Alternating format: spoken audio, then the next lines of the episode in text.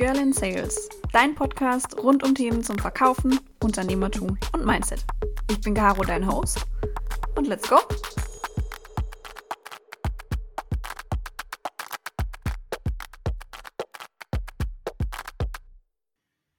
Hallo meine Lieben, es freut mich sehr, dass ihr zu einer neuen Folge Girl in Sales eingeschaltet habt. Heute mal wieder nicht mit nur einer Person, sondern mit zwei. Ihr kennt sie schon, wenn ihr mich hoffentlich auch sehr aufmerksam auf LinkedIn verfolgt. Und zwar habe ich heute den Jan und den Tim vom Sales Excellence Podcast dabei. Hi ihr zwei. Hallo. Guten Morgen. Jan äh, ist heute maximal gechillt, weil Jan hat nämlich heute seinen freien Tag. Wir nehmen das Ganze an einem Freitag auf. Das heißt, du sammelst super viele Pluspunkte. Das kannst du aber gleich wieder rausholen mit deiner Personality. Ähm, fangen wir doch vielleicht mal damit an, woher man euch beide eigentlich so kennt und was ihr macht. Ich fange mal an. Ähm, was mache ich? Äh, ich bin Sales Engineer seit, keine Ahnung, fünf Jahren. Ich mache aber im Prinzip seit zehn Jahren technischen Vertrieb.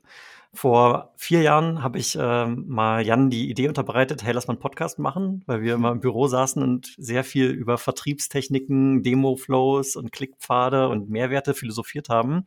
Dann habe ich gesagt, lass mal hier auf Record drücken. Das heißt, wir machen parallel auch noch einen Podcast, das ist ein Hobbyprojekt.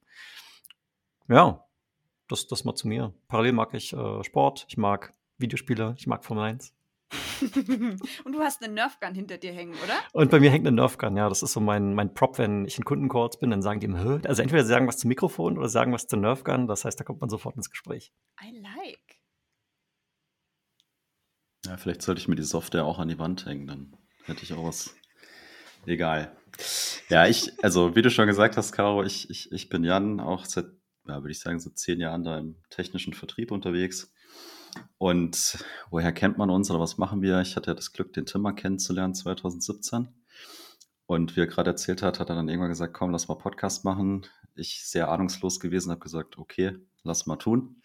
Und ja, seitdem hauen wir da immer mal wieder was raus und daher könnte man schon mal von uns gehört haben im Presales-Kontext. Ihr findet die Folge, wo ich bei Tim und Jan war, auch nochmal in den Shownotes verlinkt. Ganz brav. Ähm, jetzt haben wir ja auch in eurer Podcast-Folge über das Thema Pre-Sales gesprochen. Ich bin ehrlich, Pre-Sales ist bei EchoBot so die Abteilung, die sich um das Leads bewerten kümmert. Das heißt, äh, wenn ein Lead quasi reinkommt, dann sagen die Ja ist okay oder Nein ist nicht okay. Wenn Ja ist okay, dann wird es direkt an Sales weitergegeben. Wenn Nein ist nicht okay, bekommt der Lead quasi ähm, eine E-Mail, dass er sich nochmal, um mehrere Informationen abzufragen, bei uns melden soll. Machen wir mal eine Servicestunde mit Caro. Was ist Pre-Sales eigentlich so wirklich? Also, es ist einfach eine Frage der wie definierst du dieses Wort, ne? Ähm, also, wir haben schon und da kann Jan bestimmt auch gleich eine lustige Anekdote erzählen, ähm, schon viele Gespräche geführt, wo wir erstmal herausstellen mussten, dass sich wenn wir über Pre-Sales sprechen, wir eigentlich und deswegen verwende ich diesen Term lieber Sales Engineering meinen. Äh, das ist, wenn du dir mal, ich sag mal, den, den, den Flow anguckst von so einer Opportunity, da hast du irgendwann mal Marketing, klar, das ist am Anfang, dann hast du vielleicht sowas wie SDR-Funktion Inside Sales. Ne, das ist jetzt das, was du beschrieben hast, was auch natürlich Pre-Sales ist, weil Pre heißt ja, bevor wir den Vertrag unterschreiben. Also ist alles Pre-Sales. Marketing ist auch Pre-Sales, könnte man argumentieren. Dann kommt typischerweise irgendwann mal so ein Account Executive und macht vielleicht mal so Stakeholder Discovery und so weiter. Und dann kommen wir, weil dann kommen, kommen die fachlichen Themen zum Tragen. Da geht es dann ähm, um Prozesse, geht es um Systeme. Sicherlich geht es auch mal um sehr technische Dinge, vielleicht mal so eine Schnittstelle oder sowas, je nachdem, wie die Sales Engineer Rolle ausgeprägt ist oder die Pre-Sales Rolle. Und ähm, ja, das, das, das ist Sales Engineering. Ja. Ich vergleiche das immer so ein bisschen mit, ähm, mit einer Herstellung von einem Auto. Ne? Da hast du auch dein, dein, dein Fließband und da gibt es einen, der schraubt das Rad dran, der eine packt den Motor rein und der andere die Tür. Das heißt, äh, Sales Engineering ist im Prinzip eine Ausprägung von Arbeitsteilung im B2B Software Sales Kontext. Jan, Anekdote? Ja, ich habe mal, hab mal mit einer Company telefoniert zu einer Pre-Sales Manager Stelle und wir hatten uns eine Viertelstunde nett unterhalten und irgendwann sagt jemand, ja, weißt du, bei uns nach zwei Wochen, da sind die Leute am Telefonieren. Und dann dachte ich, hä? Was ist Telefonieren? Ja. So, da haben wir dann auch gemerkt, dass sein Pre-Sales eben eher das SDA, Inside Sales Thema ist und mein Pre-Sales halt ein bisschen was anderes. Und deswegen hat Tim vollkommen recht. Eigentlich, glaube ich, müssten wir auch einfach unseren Podcast mal umbenennen, ne, weil es auch irreführend ist. Ähm, wenn wir von Pre-Sales reden, dann, dann von Sales Engineering oder Solution Engineering ist vielleicht noch so ein anderer Begriff, der, den man schon mal gehört hat. Jetzt ist es ja vielleicht bei euch auch einfach auf Basis dessen, in welchen Companies ihr arbeitet, ähm, ein Thema, dass man einen Preseller braucht, bevor es dann tatsächlich auch wirklich weitergeht im Business Case. Vielleicht sagt ihr da noch ein, zwei Takte dazu. Ja, das ist ein, ein spannender Punkt. Also Business Case Betrachtung ähm, ist also aus meiner Perspektive immer in jedem Engagement wichtig. Ne? Am Ende kauft der Kunde, weil er sich einen unternehmerischen Mehrwert verspricht von den Lösungen, die wir platzieren. Das heißt, ähm, und ganz oft können die Kunden guten Support dabei gebrauchen, diesen Business Case mal zusammenzubauen, weil wir als Lösungsanbieter unter Umständen ja viel mehr Ideen noch haben, wo wir einen positiven Beitrag leisten können, als vielleicht der Kunde selbst. So, deswegen gibt es auch klassischerweise, also SAP hat diese Funktion, wir haben die bei Seismic auch, ähm, so eine Value Engineer Funktion. Das kann auch manchmal Teil von Sales Engineering sein, dass auch dort Value Engineering mit stattfindet. Manchmal ist das auch eine separate Funktion. Hinsichtlich der der Reihenfolge, also ich glaube, es ist ganz wichtig, schon von Anfang an immer diese Mehrwerte zu betonen und den Business Case vielleicht erstmal auf einer qualitativen Ebene, auch schon im SDR tatsächlich würde ich das äh, als relevant achten. Und dann über den Cycle hinweg kann man dann sicherlich von qualitativen Betrachtungen auch mal in eine quantitative Betrachtung kommen und dann mal ein ROI ausrechnen. Aber ich sehe das gar nicht so losgelöst. Also ich glaube, wir leisten da auch unseren Beitrag dabei. Wenn wir unsere Software-Demonstration machen, dann zahlen wir auf diese Mehrwerte ein und geben diesem, dieser Mehrwertbetrachtung oder dieser ROI-Berechnung ja dann die Substanz. Weil dann eben die Unternehmen sehen, okay, hier habe ich gleich einen Prozess, der ist heute manuell mit fünf Schritten und ab morgen drücke ich auf den Knopf und dann funktioniert automatisch. So, darauf basiert ja dann die ROI-Betrachtung. Ja, und ich glaube, das ist einfach ganz wichtig für den ganzen Prozess. Ne? Also, dass die, die Leute kommen ja leider und sagen so, ja, ich will ein Chatbot haben oder oh, ich will so ein Marketing-Automation-Tool haben. So, aber eigentlich wollen die das gar nicht. Ne? Das ist nur, sind nur irgendwelche Buzzwords, die sie gehört haben und das irgendwie toll finden.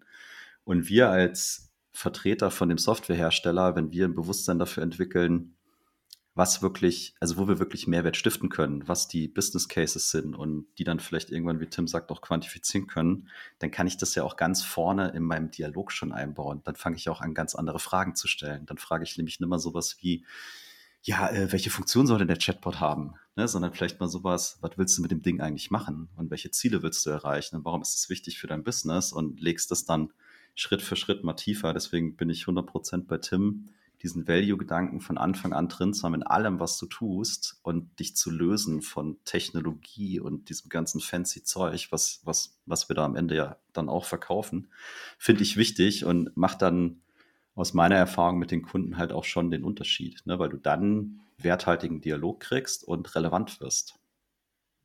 Ja, werthaltiger Dialog, darauf gehen wir wahrscheinlich später auch nochmal ein. Aber eine Sache kommt mir jetzt gerade doch, weil Seismic zum Beispiel ist ja jetzt klein, keine kleine Softwarebude mehr. Ne? Wie viele Leute seid ihr etwa, Tim? 1500-ish, sowas in die Richtung, meine ich. So, Jan ist bei SAP. Wie viele habt ihr? 110.000 ungefähr. So, also, jetzt sind wir hier bei, äh, dann kommt EchoBot, Speerspitze natürlich mit in etwa 125 Mitarbeitern. So, ab welcher Größe kann oder sollte sich eine Firma so eine Extrastelle denn eigentlich leisten? Also ich kenne zum Beispiel auch Leute, die bei großen Siemens-Töchtern gearbeitet haben. Die haben auch eine komplette Pre-Sales-Abteilung, die nichts anderes machen, als so lange mit den Leuten zu telefonieren, bis sie genügend Infos haben, um einen Business Case aufzubauen. Und erst dann, wenn es den Business Case bei Siemens gab, nicht beim Kunden, dann ging es erst in die Demo. Ähm, gut, die hatten halt auch Sales Cycle von zwei bis fünf Jahren, aber ab wann macht man sowas eigentlich? Hm. Also ich glaube, die, die Frage hat sehr viele Facetten. Ich kann vielleicht mal eine, eine aufzeigen und Jan kann ja dann ergänzen. Also eins davon ist, ist dein Produkt überhaupt so erklärungsbedürftig, dass es das braucht? Ne? Ich habe ja vorhin gesagt, Sales Engineering bedeutet, wir bringen die fachliche Perspektive mit rein und Arbeitsteilung habe ich gesagt. Das heißt, unter Umständen hast du ja ein relativ einfaches Produkt, ähm, wo gar nicht die Notwendigkeit besteht, mit einem fachlichen Ansprechpartner jetzt unbedingt da in die Tiefe reinzugehen, sondern es vielleicht erklärt sich das Produkt zum größten Teil von selbst. Ne? Ich gebe mal als Beispiel so Calendly. Ne? Calendly, mhm. ich weiß mhm. nicht, wer es benutzt hat. Äh, Jan und ich sind, sind große Fans. Da kannst du dich draufklicken, kannst du die Lizenz klicken, äh, hinterlegst du deine Kreditkarte, dann hast du das Ding, ne? So, da brauchst du mit gar keinem reden. So, die haben einfach gutes Marketing, idealerweise, und dann läuft das. So, und dann gibt es eben andere Lösungen, da, da also ein deutsches Beispiel wäre mal Personio. Personio hat vor wenigen Monaten erst, obwohl die Company ja schon viele Jahre alt ist, haben erst vor kurzem entschieden, dass sie einen Sales Engineer brauchen. Was bedeutet das in der Konsequenz? Die zehn Jahre davor haben sie Vertrieb gemacht ohne Sales Engineers und haben Software B2B-Lösungen verkauft. So. Aber jetzt sagen sie, okay, wir wollen in den Enterprise-Bereich rein, wir haben größere und komplexere Buying-Cycles, mehr Stakeholder, wo auch eben der fachliche Anspruch steigt und das kann vielleicht dann ein einzelner AE nicht mehr ableisten. Und deswegen der Sales Engineer. Also das ist meine Perspektive. Das ist eine sehr schöne Perspektive. ich habe mir Mühe gegeben. Alles aufgeschrieben hier. Ja. Nein.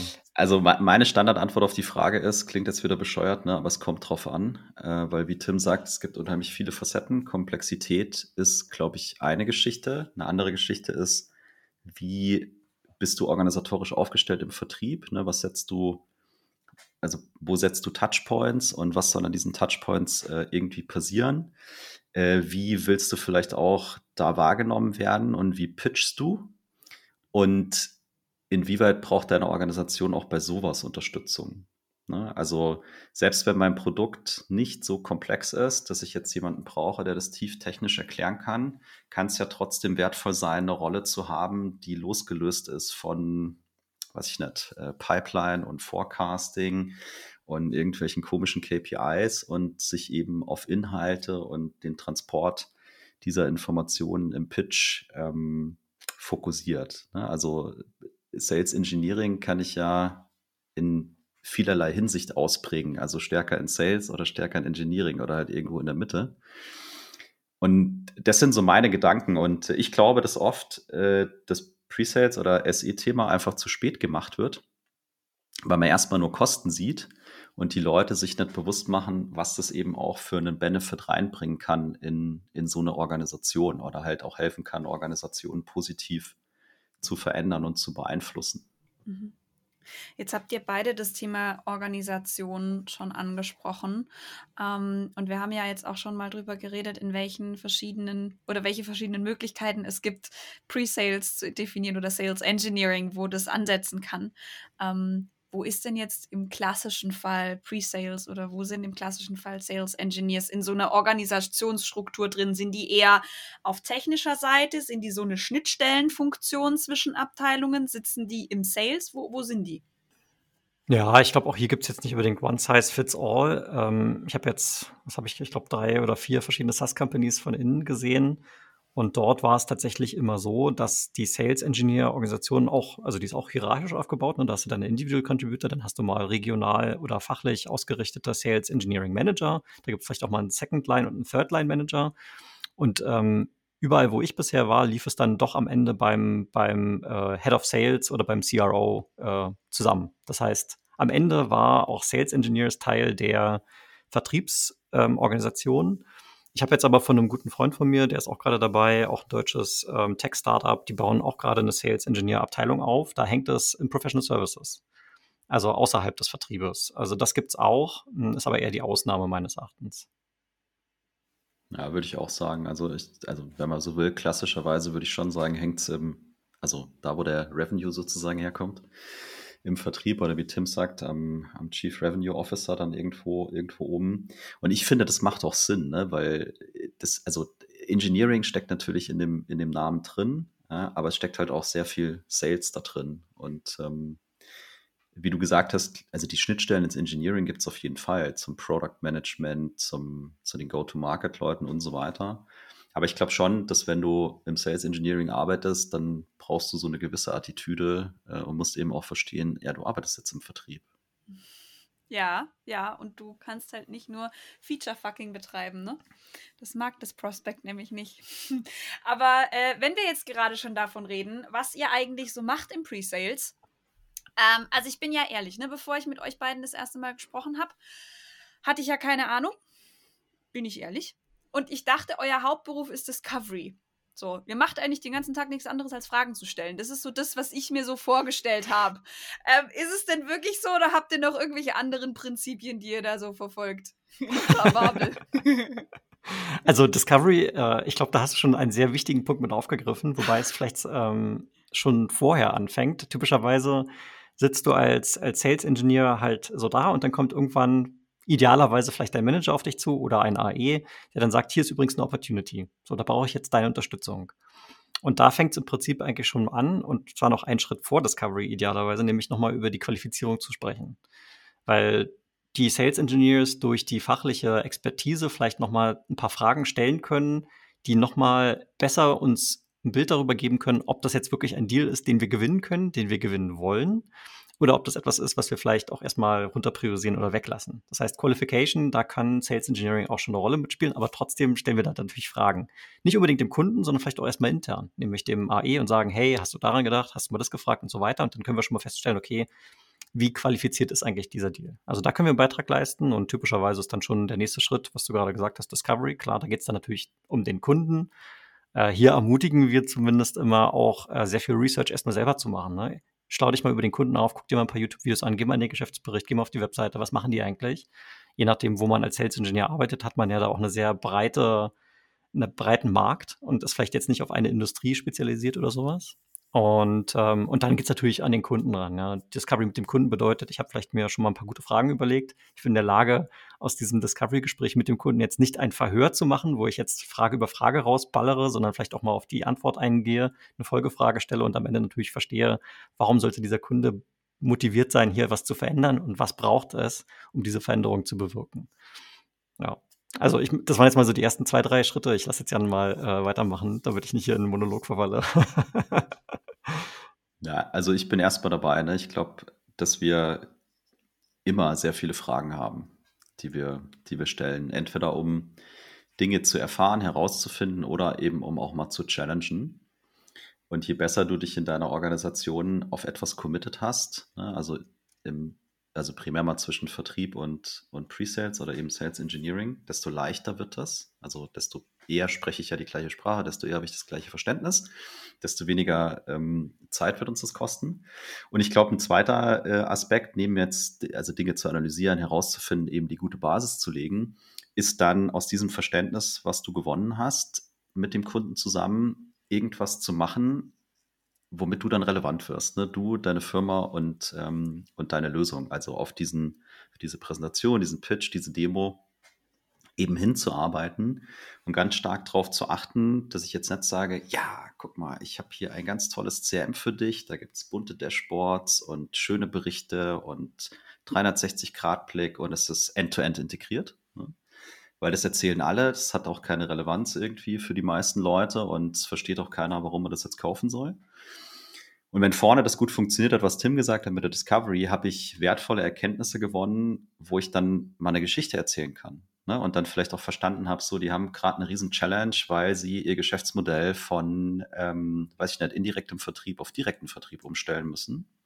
Und dann mal eine, äh, einen Mehrwert aufzuzeigen, wenn du jetzt dieses CRM zum Beispiel hättest, ne? wie würde sich das darstellen?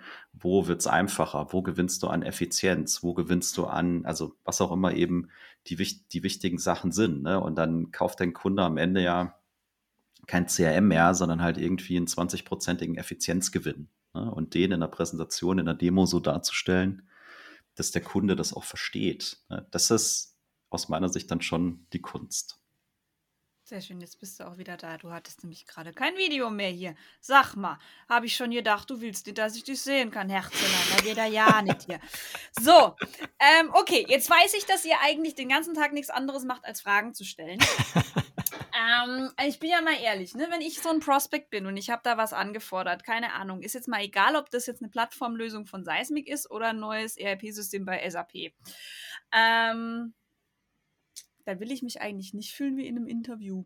Also wie schaffe ich das denn als Preseller oder auch als Seller generell? Weil es gibt ja auch viele ähm, Companies, die eben keinen dedizierten Preseller-Posten haben, sondern dieses Thema Discovery und Fragen stellen macht entweder der AI oder dann der SDA schon. Ähm, wie kriege ich denn diese Interview-Atmosphäre möglichst angenehm hin, ohne dass ich mich als Prospect jetzt so fühle, als müsste ich jetzt quasi alles von äh, I was born at a very young age bis und heute bin ich hier äh, runter zu erzählen? Ja, also das ist eine, das ist eine ganz wichtige Frage und ähm, insbesondere wird die nochmal dadurch verstärkt, die Wichtigkeit dieser Frage, dass auf fakt faktisch, I don't know, 95% aller SaaS-Companies auf der Webseite so ein Request-a-Demo-Button steht. Ja. Ne? Ja. Das heißt, die Erwartungshaltung ja, ist eigentlich der Kern des Themas hier. Was erwartet der Kunde? Und äh, auch hier, jetzt muss ich Jan zitieren von vor zehn Minuten, it depends, ne? Weil ganz, es ist einfach extrem stark abhängig, wie weit der Kunde hinsichtlich des Themas ist, um was es sich hier handelt. Ne, wenn es jetzt jemand ist, der ist gerade dabei, irgendwie mal so sich in das Thema reinzudenken, der ist gerade selber dabei, irgendwie verschiedene Vendoren sich anzugucken, sich dem Thema anzunähern, hat Reports gelesen und so weiter, ist gerade noch ganz am Anfang dabei. Äh, ich glaube, dann ist es eine gute Idee, SDR-Teams mit der Fähigkeit auszustatten, auch schon mal vielleicht eine Demo zu geben, um genau auch diese Erwartungshaltung mal so ein erstes, ein erster Blick, ein erster Teaser, um die auch zu erfüllen. Weil nichts ist nerviger, und darauf spielst du ja an, Caro, äh, dass der Kunde sagt, ich drücke auf Request a Demo und dann springen wir von einem Meeting ins nächste Meeting, ins dritte Meeting und der hat immer noch keine Software gesehen. Also wäre ich irgendwann auch genervt, ne? Ist ganz klar. So, und dann gibt's aber wiederum auch äh, Käufer, die haben, die sind schon ein bisschen weiter. Ne? Wir, also wenn du den Gartner und den Forrester zitierst, dann äh, verbringen wir ja als Vertriebsmitarbeiter gerade mal 10 Prozent oder äh, 17 Prozent, glaube ich, habe ich gestern gefunden als Statistik, 70 Prozent der Zeit des Auswahlverfahrens beim Kunden verbringt überhaupt erst der Vendor mit, mit, äh, mit, also der Kunde mit dem Vendor. Das bedeutet also, dass er 83 Prozent der Zeit der sein eigenes Zeug macht ne? und schon sehr viel passiert ist unter Umständen in dem Moment, wo wir zum ersten Mal miteinander sprechen. Das heißt, wenn du so einen Kunden hast, der also da schon recht weit ist und vielleicht ist es auch eine Kategorie, die ist schon etablierter. Ne? Jan hat gerade das äh, CRM genannt. Wir bei Seismic machen Sales Enablement, das ist ein bisschen was Neueres. CRM ist ein gesetzter Begriff, da wissen schon viele Leute, worum es geht. Wenn es bei so, bei solchen Kunden kannst du, glaube ich, den Prozess der Discovery sehr gut verkaufen. Weil CRM kann sehr viele Dinge für sehr verschiedene Menschen bedeuten und auch dem Kunden muss klar werden, wenn ich dir jetzt hier die berühmte Harbor Cruise Demo gebe, ja, den, die Feature Function Shotgun auspacke, dann hast du davon gar nichts. Dann haben wir eine Stunde miteinander verbracht und du sind vielleicht zwei Minuten dabei gewesen, wo du sagst, ey, das ist ja richtig cool, da möchte ich jetzt mehr erfahren. So, das wäre eine Zeitverschwendung vom Kunden und eine Zeitverschwendung von mir. Also lass mal über deine konkrete Problemstellung sprechen, bevor wir anfangen, dir großartig Software zu zeigen. So, das sind jetzt die beiden Extreme. Ne? Also jemand, der gar keine Ahnung hat, der einfach mal so einen Teaser braucht, auf jeden Fall und bitte bedienen, weil sonst faxe die Leute ab, wenn ich hier mal explizit werden darf. Und auf der anderen Seite hast du, auf der anderen Seite hast du halt Kunden, die vielleicht schon sehr weit in ihrem Gedankenprozess und Entscheidungsprozess sind, wo man dann auch spezifisch in der Lösung Dinge zeigen muss, damit es auch mal Pling macht beim Shotgun-Schuss. So, und ähm, darum glaube ich, it depends, ähm, um zurück zu meinem Anfang zu kommen. Kann ich nur hundertprozentig zustimmen, weil it depends always. Ein weiterer Gedanke, um da auch sozusagen von der Vendor-Seite sich ein bisschen Mühe zu geben, ist sich ja mal die Frage zu stellen, also was könnte ich denn schon alles wissen, bevor ich jetzt anfange, da meinem potenziellen Kunden auf den Sack zu gehen. Also was kann ich über die Industrie wissen, was kann ich über Anwendungsfälle wissen, was kann ich über Trends wissen, ähm, etc. etc. Was kann ich auch über diesen Kunden schon wissen, weil der SDA hat ja vielleicht schon gesprochen, da steht irgendwas im CM, habe ich schon mal gelesen. Wie Tim vorhin gesagt hat, ich habe ein bisschen meinen eigenen Research gemacht. Und dann habe ich vielleicht auch Anknüpfungspunkte, wie ich in so einen Dialog halt reingehe. Ne? Weil ich gerade, was weiß ich, irgendwie den letzten Post auf LinkedIn gesehen habe oder gerade merke, hey, Sustainability ist ein Riesenthema für euch. So, dann habe ich da mal den Anker und dann komme ich irgendwie so, also ohne dass es einer auch gerade mitkriegt, halt mal auf dieses Thema. Und ähm, wenn du jetzt zum Beispiel als Sales Engineer da einfach mit reinkommst und vorher nicht Teil der Geschichte warst, ja, ich meine, das kann man ja auch dann halbwegs elegant machen und sagen, hey, ich wurde intern schon gebrieft und äh, habe da schon ein paar Informationen bekommen und äh, halbwegs ein Verständnis, aber vielleicht kannst du dir einfach mal kurz noch zwei Minuten nehmen mit deinen Worten noch mal kurz sagen, was du eigentlich erreichen willst. So. Und für mich ist das auch immer so ein Check-in. Ne? Also wenn ein Kunde sagt, so, ich habe keinen Bock mit dir zu reden und dir irgendwie Input zu geben, dann stelle ich mir die Frage, also wie ernsthaft betreibst wie du das hier gerade? Ne? Ja. Ja. Weil meine Zeit ist wertvoll, deine Zeit ist wertvoll und abgesehen davon auch sehr begrenzt. Also lass uns da, lass uns da offen spielen. Und aus organisatorischer und Unternehmenssicht hast du ja auch vielleicht verschiedene Kanäle, wo du den Prospect oder den potenziellen Kunden zum Zeitpunkt X halt reinschiebst. Ne? Also einer ist vielleicht wirklich so, ich muss was sehen, ich muss was sehen, hey, wir haben hier super cool geguidetes Video-Demo, ja, zieh dir das rein, da gibt's Personas, was auch immer. Und dann hast du am Ende halt nochmal ein Call to Action, kann auch wieder zu dir zurückkommen, wenn er dann wirklich das mal tiefer legen will. Und andere, die sind halt, wie Tim gesagt hat, schon sehr weit, die brauchen dann halt wieder eine ganz andere Aufmerksamkeit. Und sich das auch mal zu überlegen, wen kann ich wie bedienen, so dass meine Organisation immer noch effizient funktioniert, glaube ich, gehört auch zu dieser Aufgabe so ein bisschen mit dazu. Hm. Ja, spannend. Nur eine Sache, die mir jetzt gerade auch kam, ist, wenn ich eure Customer Journey durchgehe, dann bin ich da meistens ja nur Teilnehmer. was aber, ja, oder was bin ich in den meisten Firmen, sage ich es mal so. Ich bin halt derjenige, um den sich eigentlich alles dreht. Ich bin aber in den allermeisten Fällen eher passiv als aktiv dabei. Das heißt, ich konsumiere das, was ihr mir erzählt. Ihr erzählt mir irgendwie über Storytelling irgendwelche Stories. Ihr erzählt mir von Success Stories, von Anwendungsfällen, von bla. Und was mir auch in der Vergangenheit häufiger aufgefallen ist, ich war nicht Protagonistin von dem ganzen Bums.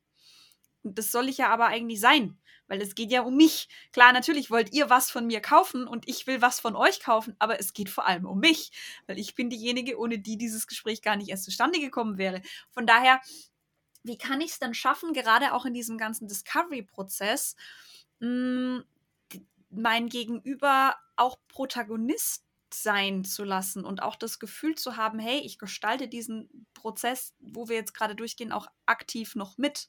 Abgesehen davon, dass ich halt Interviewfragen beantworten darf. Auch das ist eine, eine sehr facettenreiche Frage. Ähm, ich überlege jetzt gerade, ob ich top-down oder vielleicht zwei, drei Sachen rauswähle, um, um darauf einzugehen. Ähm, Wer mehr wissen will, kann sich auch gerne bei Timonian auf LinkedIn melden.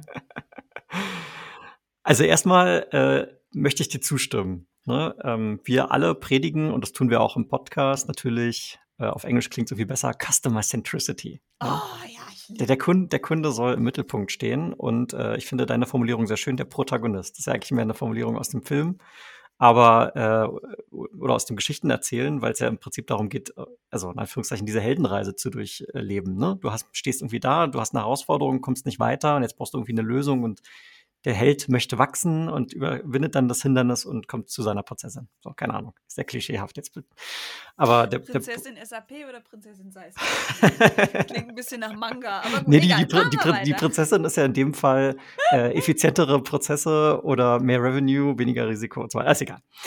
Also, wie, wie können wir das schaffen? Ähm, Also rein taktisch gesprochen mal aus einer Sales Engineer Perspektive. Ne? Da fängt es schon, ich fange jetzt wirklich unten mit, einer, mit, einer sehr, mit einem sehr spezifischen Detail an, aber es kann einen Beitrag leisten. Ähm, fängt es ja schon damit an, wie erzähle ich eigentlich meine Geschichte, wenn ich zum Beispiel eine Demo mache. Ne? Erzähle ich das in so einer indirekten Form, ja, dann kann man hier klicken und dann kann man sich diesen Report abrufen oder erzähle ich aus der Ich-Perspektive und hier kann ich jetzt das und das machen und das und das. Oder, und davon sind Jan und ich zumindest überzeugt, das ist wahrscheinlich die, die mächtigste Variante, oder ich erzähle diese ganze Geschichte in der Du-Form. Du, liebe Caro, kanntest mit dieser oder kannst mit dieser Software, kannst du jetzt Folgendes tun. Das wird im Vergleich zu, wie du es heute machst, dir fünf Stunden am Tag sparen. Das heißt, ich setze dich, also deine, deine konkrete Person in den Mittelpunkt auch in meiner Erzählung wie gesagt, sehr taktischer Tipp, aber das kann einen Beitrag dazu leisten, dass du dich als derjenige fühlst, der jetzt hier tatsächlich auf diese Heldenreise geht, anstatt dass irgendwie so was Abstraktes, irgendwer, Organisation, whatever. Aber nee, es geht um dich als Person. Also das ist jetzt vielleicht mal eine sehr eine tiefer gelegter äh, Tipp. Und auf einer höheren Ebene hatte ich auch gerade noch einen Gedanken, und das muss ich jetzt rausschneiden, weil es mir jetzt gerade schon wieder entsprungen ist. Ich bin sicher, es fällt mir gleich wieder ein alles gut. Ich komme gerade nicht mehr drauf. Doch mal weiter. Ich schneide es auch nicht aus, es bleibt alles drin. Super. Kannst jetzt auch anfangen zu fluchen und dich über dich selber aufregen. Jan kann mit einsteigen, ich habe damit überhaupt keinen Stress. Ah, okay. Nee, das also. bei, bei Tim kommt es manchmal spät, aber es kommt dann auf jeden Fall. okay. Also ich glaube, dass auch da wieder du dir als Organisation mal die Frage stellen kannst, wie bist du unterwegs? Ne? Was hast du für ein Mindset? Was hast du für eine Kultur auch? Und wie gehst du dann mit dem Thema Kundenzentriertheit um? Weil ich glaube, es ist gar nicht so einfach. Ne? Es gibt ja viele Einflüsse, also so böse Geschichten wie Provisionspläne, ne, die ja auch irgendwie dein Verhalten beeinflussen können und die dich vielleicht sogar von Customer Centricity ablenken, weil es gibt gerade den tollen Spiff auf X, ne? Und dann ist Y immer so interessant. Aber das ist äh, fast schon eher ein anderes Thema. Also ich glaube, sich wirklich mal zu überlegen, wie will ich damit umgehen und dann genau diese Ideen zu entwickeln. Wie kann ich denn die Person oder die Personen, mit denen ich rede, sozusagen zu den Helden dieser Geschichte, dieser Geschichte machen oder denen das Gefühl geben, hey, it's tailored for you. Ne? Und für mich fängt es immer im, im Kopf an, ähm, wie du damit umgehst. Und dann wirst du als Organisation auch Methoden und Tools und so weiter finden, mit denen du das tun kannst. Ne? Du kannst ja heute schon Demos äh, automatisiert personalisieren, so dass ich irgendwie das Gefühl habe, das bin ich. Ne? Du kannst halt keine generischen Personas nehmen, sondern du, du weißt halt, hey, cool, ich rede mit dem, mit dem Head of Sales, den kenne ich jetzt äh, von der Company. Ich habe irgendwie einen Seller, ich habe einen Inside-Seller, ich habe einen aus dem Service, ja, die, und die nehme ich jetzt vielleicht. Ja? So, also und ich glaube, es fängt damit an, sich überhaupt mal damit auseinanderzusetzen, dass da eben nicht nur jemand sitzt, der am Ende vielleicht viel Geld bezahlt für deine Lösung, sondern dass es auch ein Mensch ist, dass der irgendwie Bedürfnisse hat, die man adressieren muss. Und jeder braucht vielleicht auch was anderes. Ne? Nicht, nicht bei jedem funktioniert die gleiche Ansprache. Wenn du ja, stimmt. ein auditiver Mensch bist, und ich zeige dir nur tolle, tolle Videos ohne Ton, dann ist vielleicht schwierig. So. Und der visuelle Mensch, der sagt, ja, geil, bewegtes Bild, ole, ole. Und das sind ja auch Facetten, die ich mal berücksichtigen kann, weil dann würde ich dem visuellen, wenn ich es herausgefunden habe, vielleicht was Visuelles geben, wo der sich dann wiederfindet und die, dieselbe Information bei dem Auditiven nochmal anders verpacken, dass der überhaupt mitkriegt, was da abgeht. Ne? Also allein mal sich diese Gedanken zu machen, glaube ich, wäre schon wertvoll, um näher dahin zu kommen, dass äh, du dich als Protagonist in, auf deiner Einkaufsreise da fühlst. Das finde ich schön. Mir ist übrigens wieder eingefallen. Okay, dann, dann schieß. Schieß. schieß. Shoot, Zeit, Go ich, shoot. I'm gonna shoot. I'm gonna shoot my shotgun, ja, genau. Ähm, shoot your nerve. ich glaube, was ein Beitrag leisten kann, und äh, ich sehe das in, in der Praxis, wenn ich jetzt über die letzten Jahre so reflektiere, auch noch viel zu selten. Äh, was es ist praktisch mit dem Kunden mal zu erarbeiten, wie wir eigentlich dieses Engagement gestalten wollen. Ne, was ganz häufig passiert ist, ähm, und, und deswegen hab, hatte ich, bei, als die Frage gestellt, das war ich so ein bisschen verwirrt, ne, was nämlich ganz häufig auch passiert ist, dass der Kunde so sagt, ja, jetzt würden wir gerne noch mal hier noch mal eine Demo sehen und jetzt möchten wir ja gerne dieses Excel-Sheet ausgefüllt fühlen. Ja. So, so dieses, da fühlst du dich Ja. dann auf einmal so fremdgesteuert Ja. und fängst an, durch die Reifen des Kundens durchzuspringen. Mhm. Und ich sage nicht, dass das immer falsch ist. Ich glaube aber auch, dass es wichtig ist, mit dem Kunden mal darüber zu sprechen, wie kommen wir denn hier eigentlich zu einer Entscheidung? Ne? Und Entscheidung heißt nicht, es muss jetzt unbedingt Ja sein. Es kann auch mal Nein sein. Aber irgendwie müssen wir ja mal darüber sprechen, wie wir jetzt unsere Zeit so äh, miteinander verbringen, dass du am Ende entscheidungsfähig bist überhaupt. Ja. So. Und äh, das Spannende hier, und da kommt es dann auch wieder so ein bisschen auf die äh, Reife der, der Kategorie an, wenn du jetzt dir zum Beispiel, ich nehme jetzt hier das Beispiel Seismic Sales Enablement, dort äh, ist es halt eine neue Kategorie und die meisten Unternehmen wissen nicht, wie man so eine Lösung einkauft, weil es einfach das erste Mal ist, dass sie sowas einkaufen. CRM haben sie vielleicht schon ein, zwei Mal gekauft, idealerweise vielleicht nur einmal, aber ne, shit happens. So, und äh, sowas anderes haben sie vielleicht noch nie gekauft. Und deswegen, äh, glaube ich, kann ein Beitrag leisten, ähm, wie sich der Kunde noch mehr im Zentrum des Engagement fühlt, den auch mal an die Hand zu nehmen, zu sagen, unsere Kunden kaufen typischerweise so diese Lösung ein. Da wird mal ein Mm. Stakeholder vom Marketing Mhm. involviert, da wird mal ein Stakeholder aus dem Vertrieb involviert. Dann kommt auch mal die IT rein. Übrigens, natürlich machen wir dann für euch auch mal eine Customized Demo, wenn wir mal beim Schritt drei angekommen sind. Und natürlich lassen wir euch auch gerne mal mit einem Kunden von uns sprechen, der in eurer Industrie ist, der eine ähnliche Größe hat, damit ihr mal versteht. Ne? Aber das passiert halt hier hinten so. So dieses an die Hand nehmen und sagen, so wollen wir das gerne mit euch gestalten. Und da aber natürlich der Fokus darauf, das ist mal ein Blueprint. Aber natürlich kannst du das als Kunde mit beeinflussen, weil wenn du vielleicht schon auch weißt, naja, wir haben halt hier noch die Einkaufsabteilung, die macht da mit euch die Preisverhandlung, dann muss das natürlich mit rein.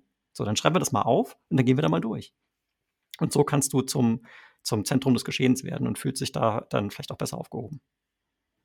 Diese Protagonistenfrage ist mir tatsächlich im Vorgespräch einfach mal so eingefallen, aber ich finde, das haben wir jetzt sehr schön rausgearbeitet. Also habt vor allem ihr rausgearbeitet. Ich habe ja einfach nur zugehört. Aber ähm, wir hatten es vorher ganz am Anfang schon ganz kurz von diesem Thema Fuck up. So Pre-Sales, da lassen wir nach zwei Wochen telefonieren. Erzählt mal, was sind eure liebsten Fuck-ups gewesen aus den letzten Jahren Pre-Sales? Ich lass mal Jan anfangen. Ja, ich erzähle mal äh, aus, aus, ähm, aus, aus Führungskraftsicht sozusagen. Ne? Und also was war das Fuck-up? Das Fuck-up war, dass ich ähm, Annahmen getroffen habe. Das Fuck-up war, dass ich vorausgesetzt habe, dass andere Leute die gleichen Dinge toll finden, die ich auch toll finde. Und der dritte Teil war, dass ich deswegen schlecht kommuniziert habe. Ne? Also nämlich gar nicht kommuniziert habe im Sinne von, wir brauchen mal einen Dialog, ob wir da einer Meinung sind und uns da, da alleinen können. Und äh, dann was, also was äh, versucht habe, was einzuführen, sage ich es mal so. und gemerkt habe so, also die Reaktion ist mal überhaupt gar nicht das, was ich mir so erwartet hätte, ne, sondern die war, die war sehr, also nicht sehr, aber die war eher negativ, als dass sie großartig positiv gewesen wäre. Mhm. Und ich habe dann das mit den Leuten in der Folge gesagt, hey, ähm, was war denn da los? Ich verstehe das gar nicht. Ne? Und dann ist mir bewusst geworden, dass ich eben dadurch, dass ich Annahmen getroffen habe und vorausgesetzt habe, wenn ich das toll finde, dann müssen die das auch toll finden und deswegen halt auch nimmer nachgefragt habe, äh, komplett ignoriert habe, dass es äh, Historie gibt bei, bei Menschen ne? und Erfahrungen und ähm, diese Erfahrungen halt in viele Dinge mit reinspielen und deswegen mein Verhalten, nämlich diese Ignoranz und dieses Nicht-Thematisieren, äh, dazu geführt habe, dass es für die Leute noch äh, viel schlimmer wurde als davor. Ne? Obwohl ich eigentlich eine gute Absicht hatte. Ne? Und das Learning war dann, das, also das Nachfragen hat natürlich geholfen, weil mir dann mal jemand erzählt hat, was eigentlich passiert ist und wir das dann mal thematisiert haben und mal diese, diese Hürden, diese vielleicht vorhandenen Ängste und so weiter äh, abbauen konnten und gemeinsam den Weg gefunden haben, äh, dieses Thema trotzdem anzugehen. Ne? Und ähm, ja, also und das passiert mir immer wieder, ne? weil ich immer wieder in diesen in diese Falle dann reintappe, dass ich genau denke, ja, das, das ist doch geil, ne? das, das müssen sie doch auch toll finden.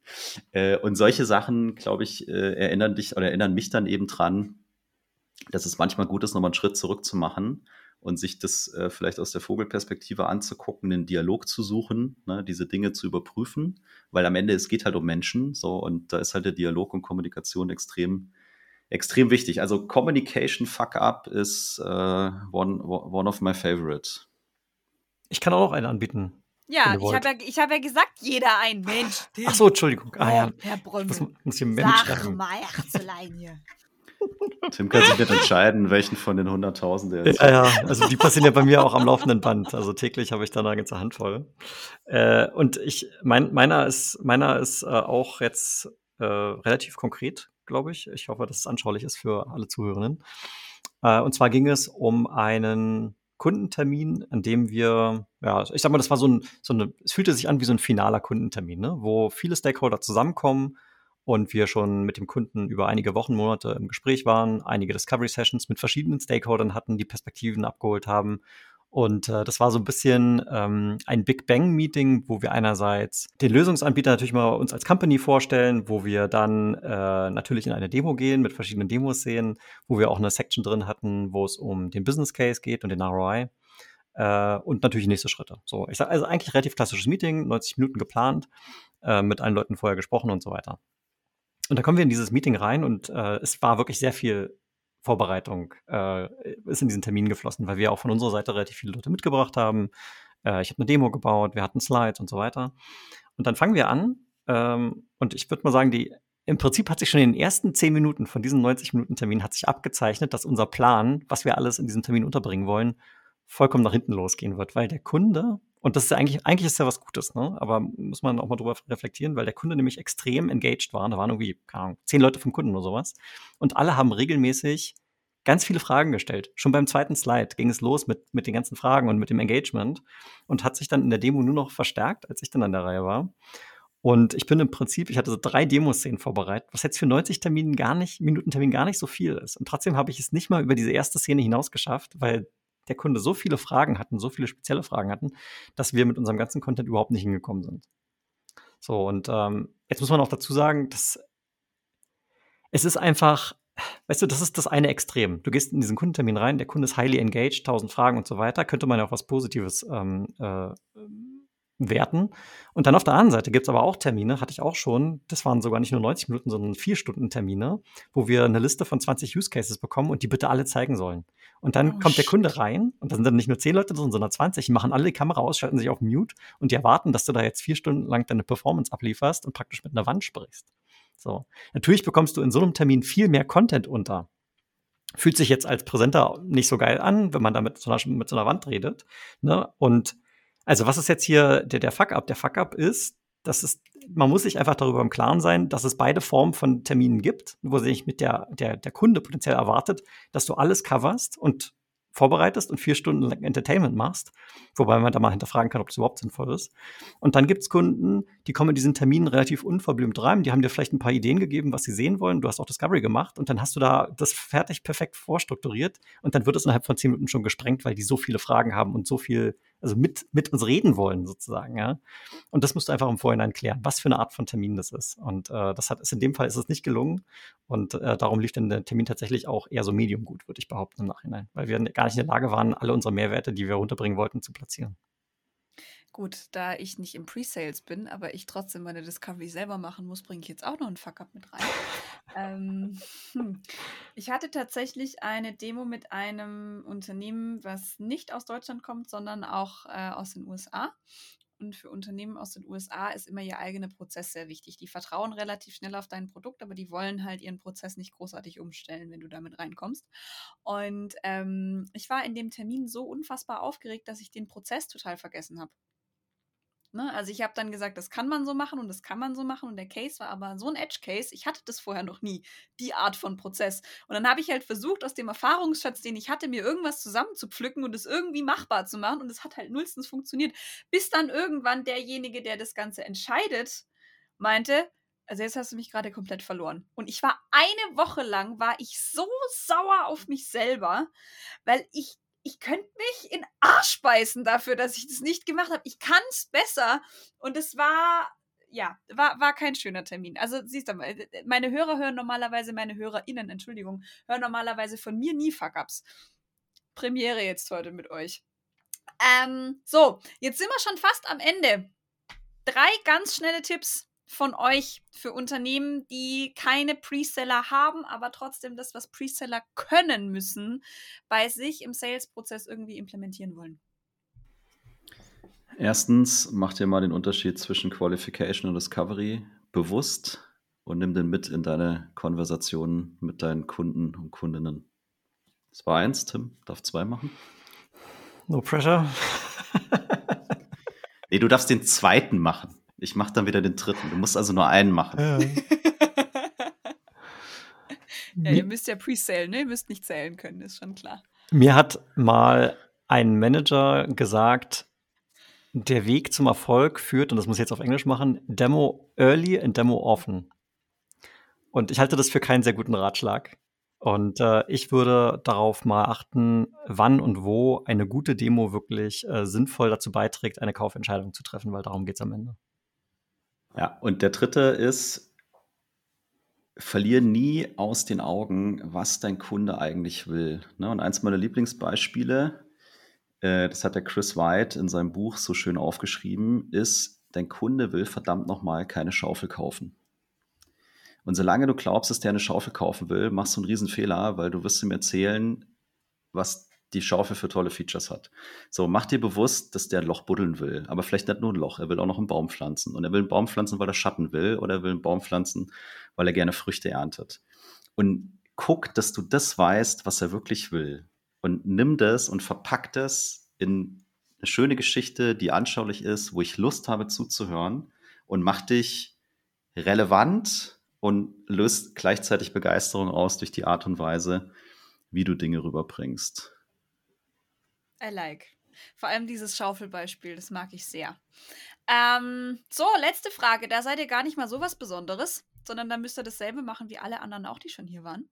Und zwar habt ihr außer eurem eigenen Buch und außer eurem eigenen Podcast, was ihr natürlich auch alles in den Shownotes findet, ihr kennt mich, ähm, irgendein Film, Buch, Serie, Podcast, wo er sagt, wenn man das verpasst, verpasst man was. Muss auch nichts mit Business zu tun haben. Ah, da habe ich einen.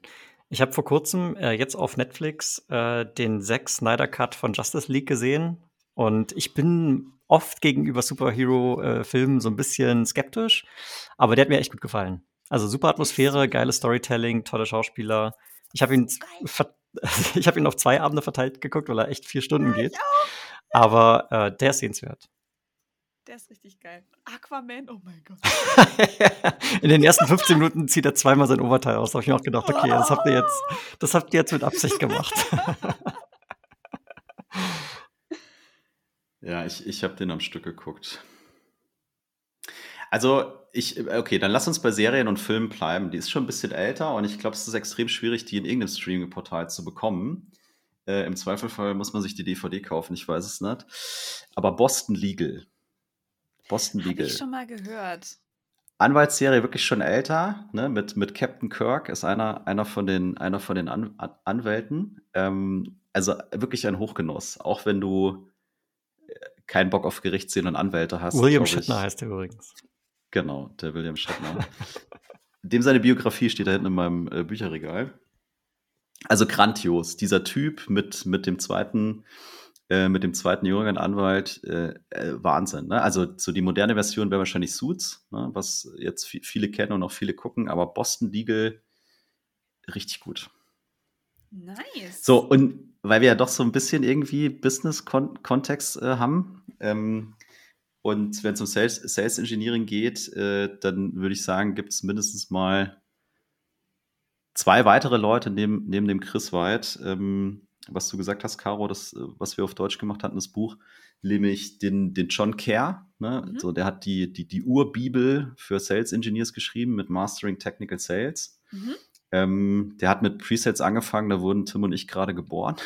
Noch davor, glaube ich. Anfang der 80er hat er schon Presets gemacht. Okay. ja. Der, der, der, der, der macht es schon ein bisschen und den zweiten darf der Tim sagen.